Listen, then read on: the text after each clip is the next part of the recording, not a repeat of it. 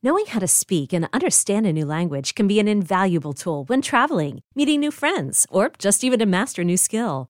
But it's not always simple when you're bogged down by textbooks and structure classes. That's why so many people trust Rosetta Stone. Rosetta Stone is the most trusted language learning program, available on desktop or as an app. It truly immerses you in the language you want to learn, like Spanish, French, Italian, Chinese, and more. You won't just be studying English translations. The Rosetta Stone intuitive process helps you pick up a language naturally, first with words, then phrases, then sentences. Don't put off learning that language. There's no better time than right now to get started. For a very limited time, listeners can get Rosetta Stone's lifetime membership for 50% off. Visit rosettastone.com slash rs10. That's 50% off unlimited access to 25 language courses for the rest of your life. Redeem your 50% off at rosettastone.com slash rs10 today.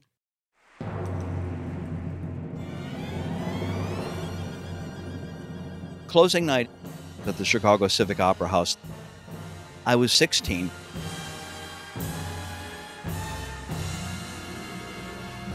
And I walked in that night with friends and sat down in my seat anticipating Judy Garland.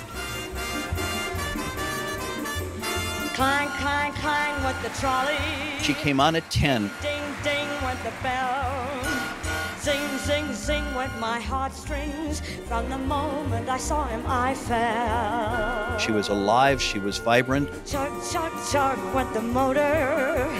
Bump, bump, bump went the brake.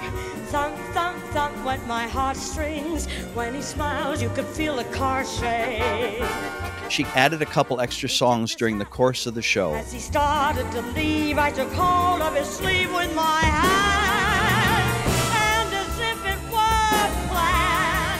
Of three encores.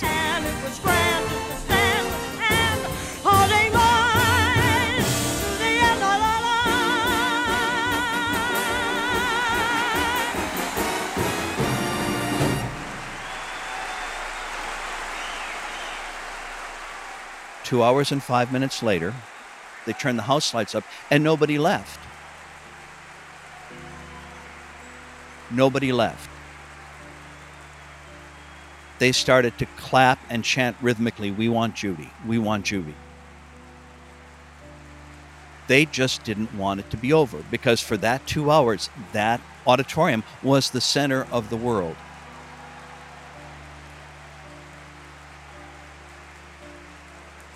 And after about three minutes of this chant, all of a sudden the house lights went out, curtain went back up. She came on smoking a cigarette and sang another song. Really want more? Aren't you tired of it? You're. Well, we got we got one more. My friends and I were down there at the edge of the stage.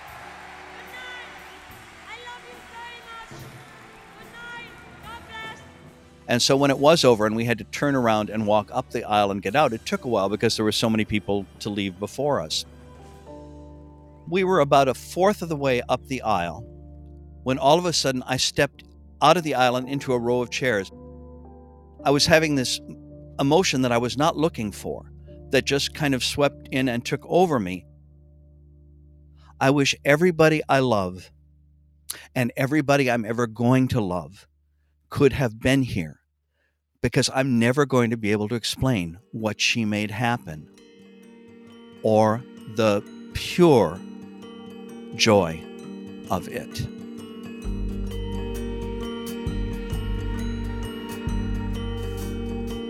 I'm Sayward Darby. And I'm Ariel Ramchandani. Welcome to No Place Like Home. Episode 3 Terribly Happy. The Judy Garland you just heard, that's the one you know. The household name, the star, the voice.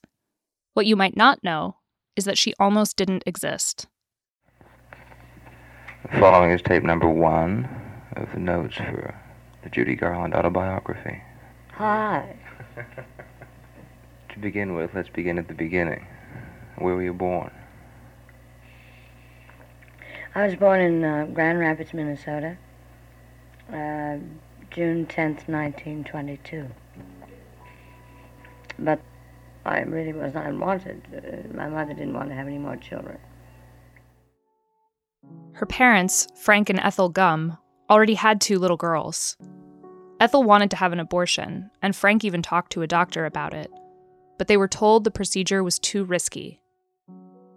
She did everything to get rid of me. She rolled, she must have rolled down 19,000 flights of stairs, jumped off of tables, and and for some reason I was a very stubborn child and was not about to be shaken loose.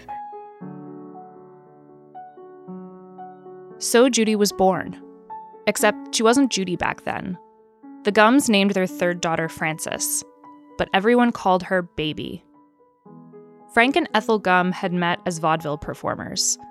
In Grand Rapids, they ran a theater. The family lived in a white clapboard house with a porch.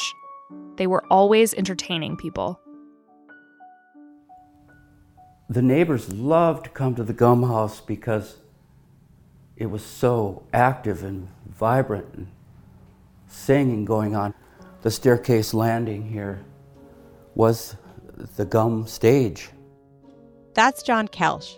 He's showing us around Judy's childhood home, which is meticulously restored with old wallpaper and place settings. It was the most beautiful house that I've ever known.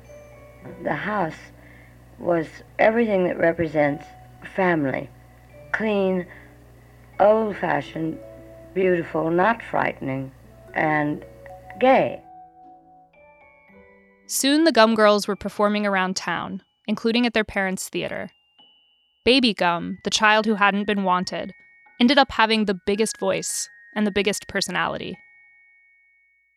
My grandmother threw me onto my own father's stage, and I started to sing Jingle Bells and I wouldn't stop until the 17th chorus, and I was awfully upset to be taken off stage. It was a happy childhood. In the summer, the Gumm Girls swam in Lake Pokegama, to the west of town. In the winter, they sledded and made snow angels. What I do remember was terribly happy. Terribly happy. Uh, possibly the only uh, kind of um, normal, uh,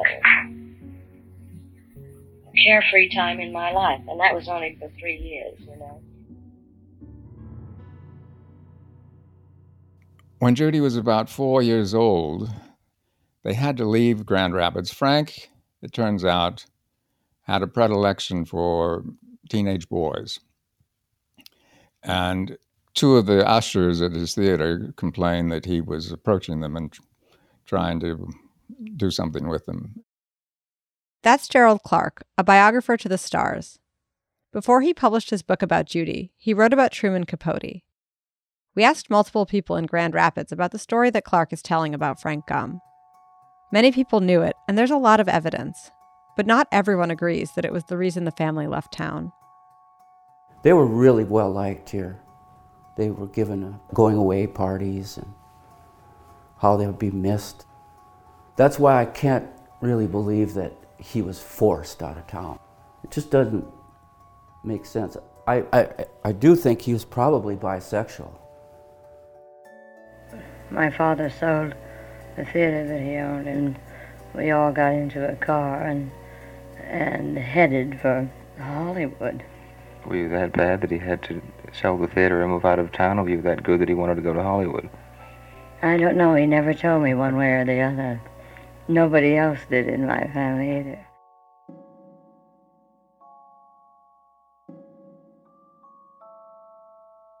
Frank and Ethel settled in Lancaster, California, north of Los Angeles.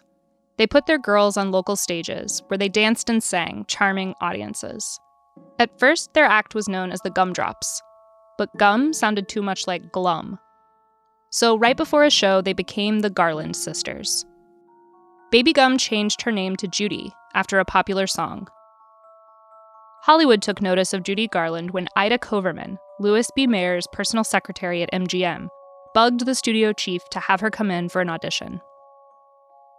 She pestered him for weeks on end.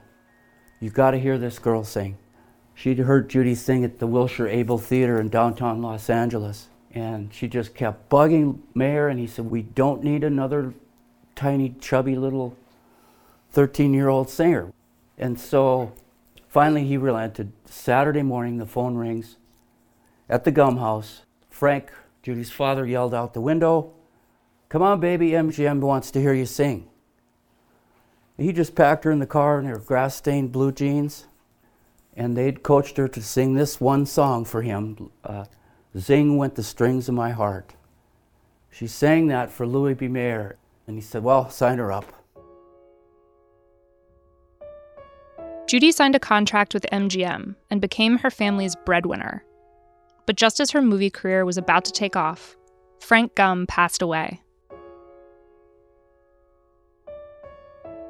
There are some photos taken of Judy from the first photo shoot at MGM, just like a week or days after her dad died. And if you look into her eyes in some of those photos, you just see her sorrow. This is Michelle Russell. She's the author of a book about Frank Gumm's family. She lives in Murfreesboro, Tennessee, where Frank was born. She was certainly going into a huge system of something she couldn't even understand what it was she was going to face. And when her father died, she had thought to herself, now who's going to protect me?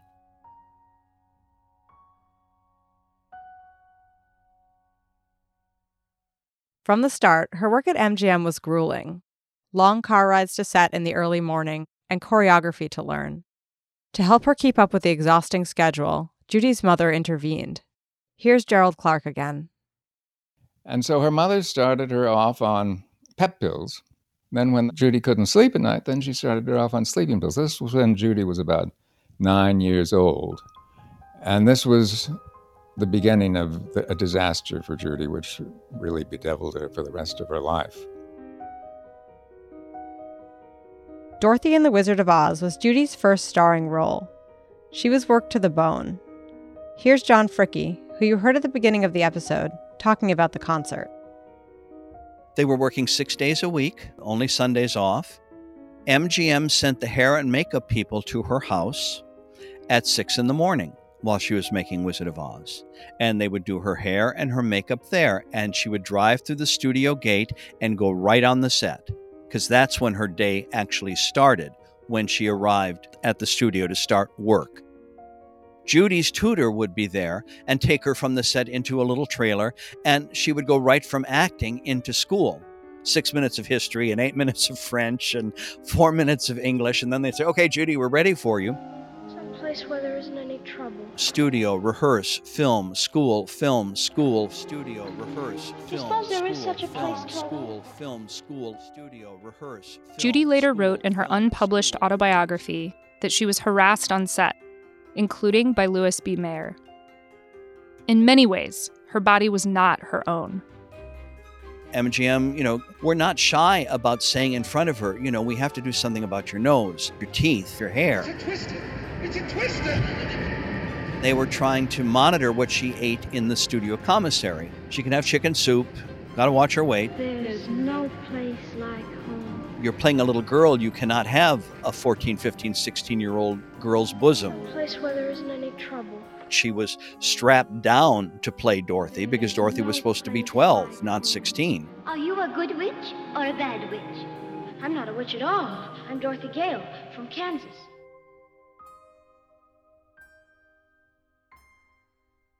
The Wizard of Oz made Judy a bona fide movie star. People always seemed to want more from her. She had her first complete breakdown when she was 20 years old, having made like five or six pictures back to back. I mean, it's just, you know, keep her working, keep her working. Don't irritate the studio because the studio had the sword of Damocles hanging over all of them. Everybody was scared. Judy married musician David Rose when she was 19. He was more than a decade older. Before long, Judy was pregnant. She was desperate to have a child. She loved children. But Ethel, her mother, said, No, you can't have a child. She went to Louis B. Mayer at MGM. And he said, No, no, you're, you're our teenage star. You can't, can't have a child. So she had an abortion. In Grand Rapids, people didn't know about the ugliness behind the scenes of Judy's life. To them, she was all glitz and glamour. When she visited her hometown right before she filmed The Wizard of Oz, people watched her step off a train with impeccable makeup, wearing a leopard print coat. And the town gave her a royal welcome.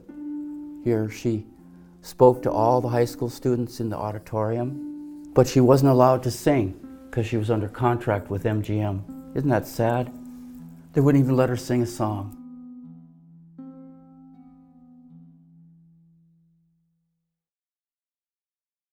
Calling all pop culture enthusiasts. Are you obsessed with all things celebrity? Do you live for the drama, the laughs, and the unexpected moments that unfold on social media? Then you're going to want to tune in to the Comments by Celebs podcast. Join us three times a week as we deep dive into every aspect of pop culture. Whether it's dissecting the latest trends or just chatting about your favorite celebs, Comments by Celebs has you covered. We have new episodes out every week. Follow and listen to Comments by Celebs on the free Audacy app or wherever you get your podcasts. I'm Lauren Sherman, the writer behind Puck's Fashion and Beauty Memo line sheet, and I'd like to welcome you to my new show, Fashion People. On every episode of Fashion People, I'll be talking to insiders about the stuff we're all whispering between the press releases, from M&A rumors to celebrity stylist dish to the future of legacy media. Be sure to follow and listen to Fashion People, a presentation of Audacy in partnership with Puck, available on the free Audacy app or wherever you get your podcasts. The first time I ever saw her, I think it was Carnegie Carnegie Hall. I didn't really realize the, the power of her voice.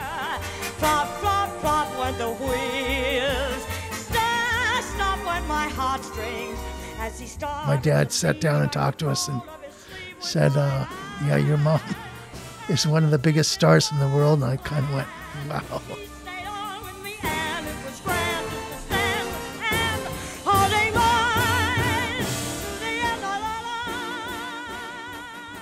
This is Joe Luft, one of Judy Garland's three children. He was born in 1955 to Judy and her third husband, Sid Luft. We met him at his condo near Los Angeles. He showed us a lot of pictures of him with his mother. In one, he's dressed up in a dinner jacket at a restaurant, and he and Judy have the same grin. A lot of good memories. She would sing around the house and sing to us at night. She sang to me all the time at home. She was great. You know, there would be stars coming over to our house all the time. There would be, you know, people calling my mom. One of those people was John F. Kennedy. If the president was having a bad day, he'd call and ask Joe to put his mother on so she could sing Over the Rainbow. Judy adored her children. Some of Joe's favorite memories are of his mother sharing her love of music with him. He also remembers that she talked about the Wizard of Oz a lot. I would always ask questions and how things worked and all the tricks behind the Wizard of Oz and, and how the Wicked Witch uh, melted at the end, how that worked. And it was done by a trap door. She would just tell me she loved doing it. When I first saw it, I got scared because she got taken away by the uh, monkeys. it scared me to death. I thought she was really kidnapped. They had to get me on the phone to her. She was in Europe at the time. She goes, No, no, it's fine. Don't worry about it. I'm fine. I haven't been kidnapped. By the time Joe was born, Judy's career had taken many twists and turns. She used drugs and alcohol to cope with all the stress, and she developed an addiction. MGM eventually terminated her contract in 1950. Judy rehabilitated her career with a concert tour. This led to new movie roles, like the lead in A Star is Born. In the early 60s, she had her own weekly TV show, but only for one season. Judy's life was a cycle of comebacks, of heartaches and triumphs. But she never had full control of her money. Other people did her husbands, agents, managers. She never had enough for her family. It was hard because she would be away a lot on the road or in concert somewhere. And I'd always get upset with her when she came back and, and then I'd go, You're going out on the road again? She goes, I have to. I have to do it. I have to go. And it was just like, you know, she had to do it. There was no other way. Joe started going on tour with his mom when he was only 10 years old. He saw her continuing substance abuse up close. I was in an elevator once and I was going up to my floor and there was a, a guy in the elevator and he looks at me and he goes, Is she sober? And I looked over at him and I went like, I don't know. I was about 12, 13. That was hard for me to deal with situations like that where people were just like really mean. Night after night, Joe also saw his mother's magic. No matter what was going on in her life, Judy could always connect with her audience. People couldn't get enough of her. We are in Boston and we are leaving in a limousine, and all these people were around the car, and they were like, I thought, I thought we were going to get stampeded or, or mugged. And I was going, Mom, we're going to die. She goes, No, we're not. Because there were so many people there and they were like rocking the car. Were just banging on the car. just going, Judy, Judy, Judy.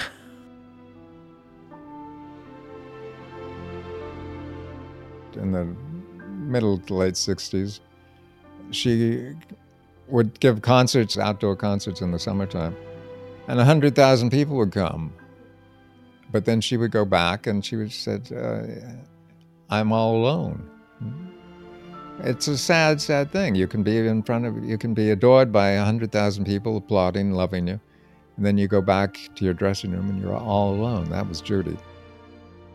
And I'm emotional, yeah. I'm a woman. I'm emotional. I'm not something you wind up and put on a stage that sings Carnegie Hall album and you put her in a closet and forget to invite her to the party that's given for her the ages leave her behind. I'm mad. I am mad. Something happened at the Palace Theater and she missed a performance one night I couldn't. I, I, was on the phone with her all night trying to get her to come, and she wouldn't. She wouldn't do the show. A place where there isn't any trouble. There's no place like home. There's no place like home. I think she had her concept of home in her three kids, who were the end all and be all to her. I think what Judy was forced to fight for was stability and health.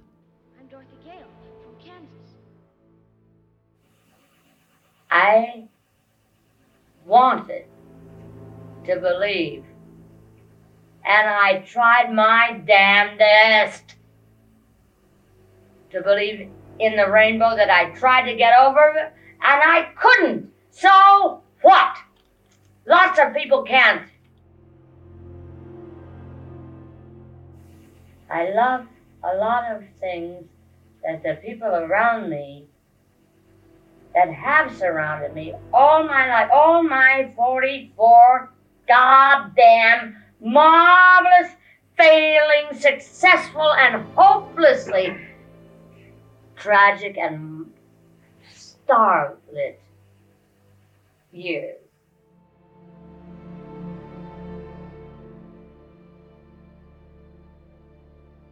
When Judy died, I was. Um, I don't know, maybe 14 years old.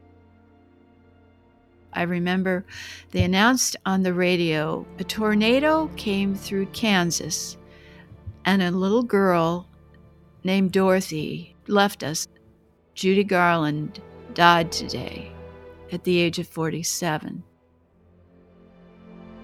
It was horrible. I mean, it was just like, oh, I knew this day was coming. I never wanted to be here, now it's here, and you don't know how to deal with it. Ray Bolger, uh, the Scarecrow, said it best. He said, Judy Garland didn't die, she just plain wore out. Judy Garland died of an overdose in 1969 in a hotel room in London. One of the readings at her funeral was a Bible passage that she loved, from Corinthians. Though I speak with the tongues of men and of angels, and have not charity, I am become as sounding brass or a tinkling cymbal.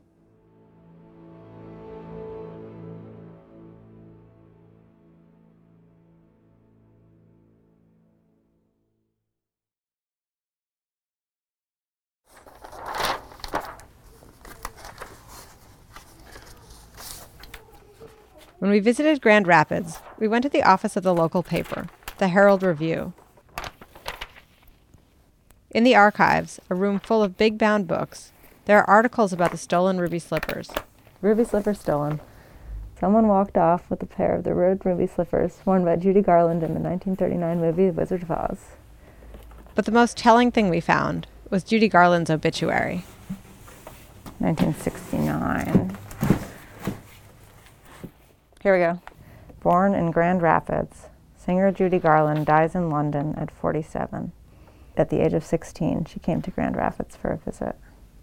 Judy asked to see the house where she had lived and the high school she would have attended. Hmm. Miss Garland was 47 and had been married for the fifth time on March 15th. Frances Ethel Gumm, Grand Rapids girl who found fame and fortune but missed happiness. The obituary felt cold, almost judgmental. Truth is, the person Judy became embodied everything that her hometown wasn't. We were started out as a logging town. Uh, we had Grand Rapids, of course.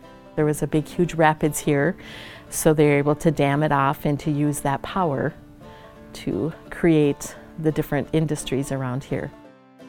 That's Lila Crow taking us on a tour of the local historical society.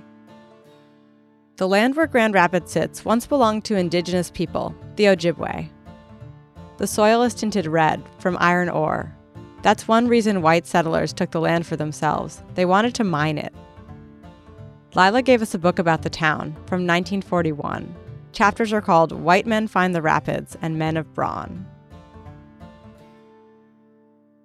By the time Judy Garland died, a lot had changed in Grand Rapids but the town was still very much a reflection of its original image a place for hunting, fishing, and men of brawn. Not a place that wanted to celebrate a glamorous but troubled Hollywood star. When John Kelsch organized Judy Garland festivals, starting in the late 1980s, to some people, they seemed out of place. This area is so far removed from Hollywood and that whole life you know, you couldn't be anywhere more removed, really.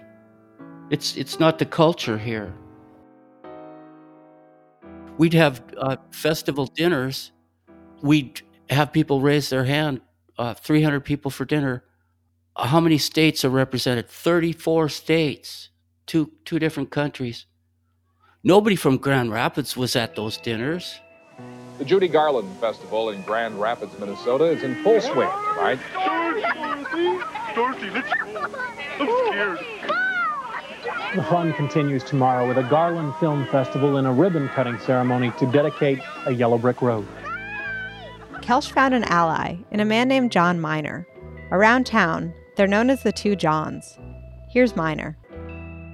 Uh, my mother and grandmother used to babysit Judy and uh, and that's that's how I got involved. And she she was born and raised there with her sisters, and then left for for California for uh, bigger and uh, better things than uh, Grand Rapids, Minnesota. Growing up, Miner delivered newspapers to the people who lived in the house where Judy spent her early years.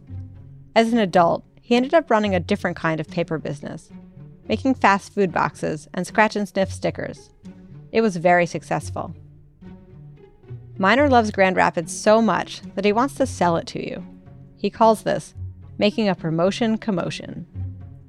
We do a lot of promotion to get people to northern Minnesota. It's about three hours north of Minneapolis. And um, it's great. It's a great place to live.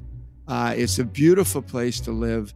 The trees, the, the different kinds of trees, probably 15 different kinds. In Judy Garland, Miner saw an opportunity he wanted to make her legacy a permanent part of the town. He got involved with the festivals, and he loved when movie stars came to them. In a parade that seemed to stretch for miles, one float stuck out. The original carriage from The Wizard of Oz, movie star Mickey Rooney, was riding in it. John did a good job, so I'd like to introduce John Kelsch, and I'd like you to thank him for putting this thing all together. Thank you so much. For Kelsch's birthday one year, Miner gave him more than $50,000 to buy Judy's childhood home. The idea being that it would eventually become part of a Judy Garland museum. Right on cue, some people in town balked. I heard comments around town why should we honor Judy Garland? She never came back. She was a pillhead. Um, we didn't like her lifestyle. Other Judy lovers in Grand Rapids paid to put up billboards on the road into town, advertising that she was from there. But people complained. So we had to take them down. I alerted the Star Tribune in Minneapolis about it, and they ran a big story. The headline was No Sign of Judy. And then I was just berated by editorials and in the paper. Oh. You know, we have hockey players that are more, much more famous than Judy Garland. You know, why don't we honor them? They did not want the town to have that brand. They didn't mind having the museum telling the story, the theater, uh, things about her, but they did not want the town to brand itself as the birthplace of Judy Garland. But eventually, Miner and Kelsch raised the money to build the museum of their dreams. It opened in 2003, and visitors came, lots of them. It felt like Grand Rapids' opinion of Judy was thawing. Well, I always felt that uh, Judy contributed so much to broad patterns in American history, and it's so much with the Wizard of Oz. It's so much a part of the American experience, being an American. I just felt that her story outweighs anything these local people are saying because I knew how important she was. I mean, in so many ways. Her house is just as important as a president's house, in my view. Nothing from Judy's life was more famous or more important to her fans than the ruby slippers. So, for us to have somebody steal something like that, that was hard on a lot of people because we really don't have the crime level up here. I mean, we struggle with drugs and alcohol. We we do that, but the overall crime has not been like it is where we see on TV, the cities and stuff like that. And you know, the rumors all started. One rumor was that a person who worked at the museum had taken the shoes, that it was Kelsch, that he had smuggled the ruby slippers out of the building so that he could wear them at home. The theft unraveled mixed emotions in Kelsch. Sometimes he wanted to disappear, to get away from all the scrutiny. But even negative attention was attention. I was in his office and he looked at me. He goes, You know, even though this is a negative, he goes, Lila, we've had more media coverage than Grand Rapids has ever had on anything. And I said, Well, I recognize that, John, but you might not want to see that too loud out in the neighborhood. One year passed, then two, three, four. The ruby slippers were still missing. Around town, even if they didn't think the theft was an inside job, people tended to agree on one thing there had to be a local connection. Some teenagers had taken the shoes on a dare, or maybe local criminals up to no good people speculated that the slippers were somewhere nearby, in an abandoned mine pit, or under a bridge in the nearby city of Duluth. They were sure that someone in Grand Rapids knew something. They're afraid that it's somebody local. I think that's their biggest fear. I've had some people even tell me, they said, you know what, maybe we don't need to know because we don't want one of our neighbors to be the person that did it. When she took trips, Lila Crow started introducing herself as being from the place where the ruby slippers were stolen. That's how much the theft had come to define Grand Rapids.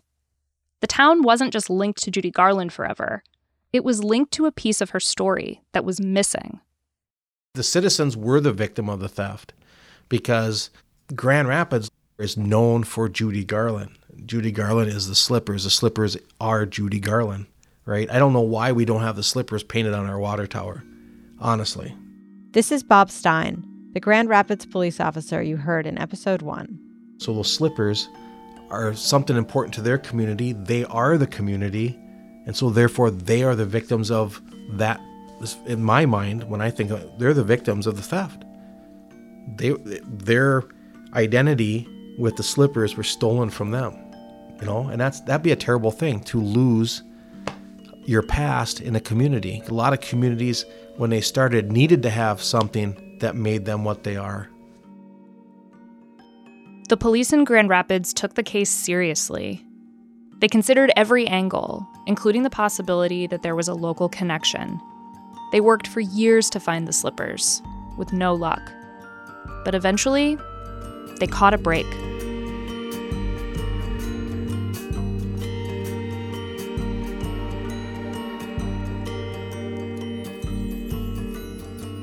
Next time on No Place Like Home. There were slipper sightings all over the place.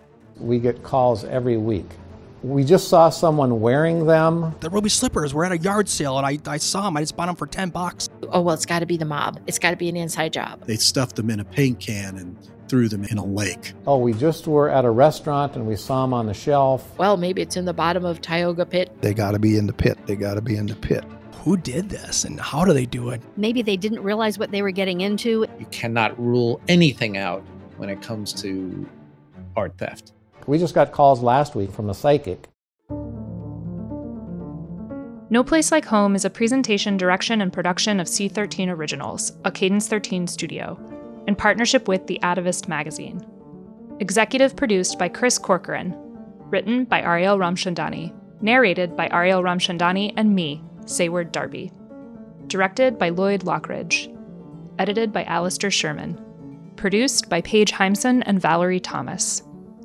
Engineering, research, and production support by Adam Pershibil, Bill Schultz, Ian Mont, Bob Tabador, Patrick Antonetti, and Sean Cherry.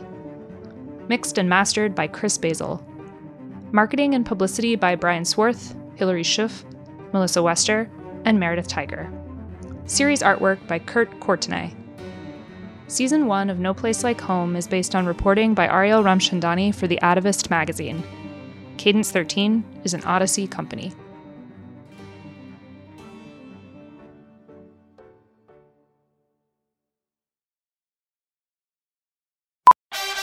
I'm Lauren Sherman, the writer behind Puck's Fashion and Beauty Memo line sheet, and I'd like to welcome you to my new show, Fashion People. On every episode of Fashion People, I'll be talking to insiders about the stuff we're all whispering between the press releases, from M&A rumors to celebrity stylist dish to the future of legacy media. Be sure to follow and listen to Fashion People, a presentation of Odyssey in partnership with Puck, available on the free Odyssey app or wherever you get your podcasts.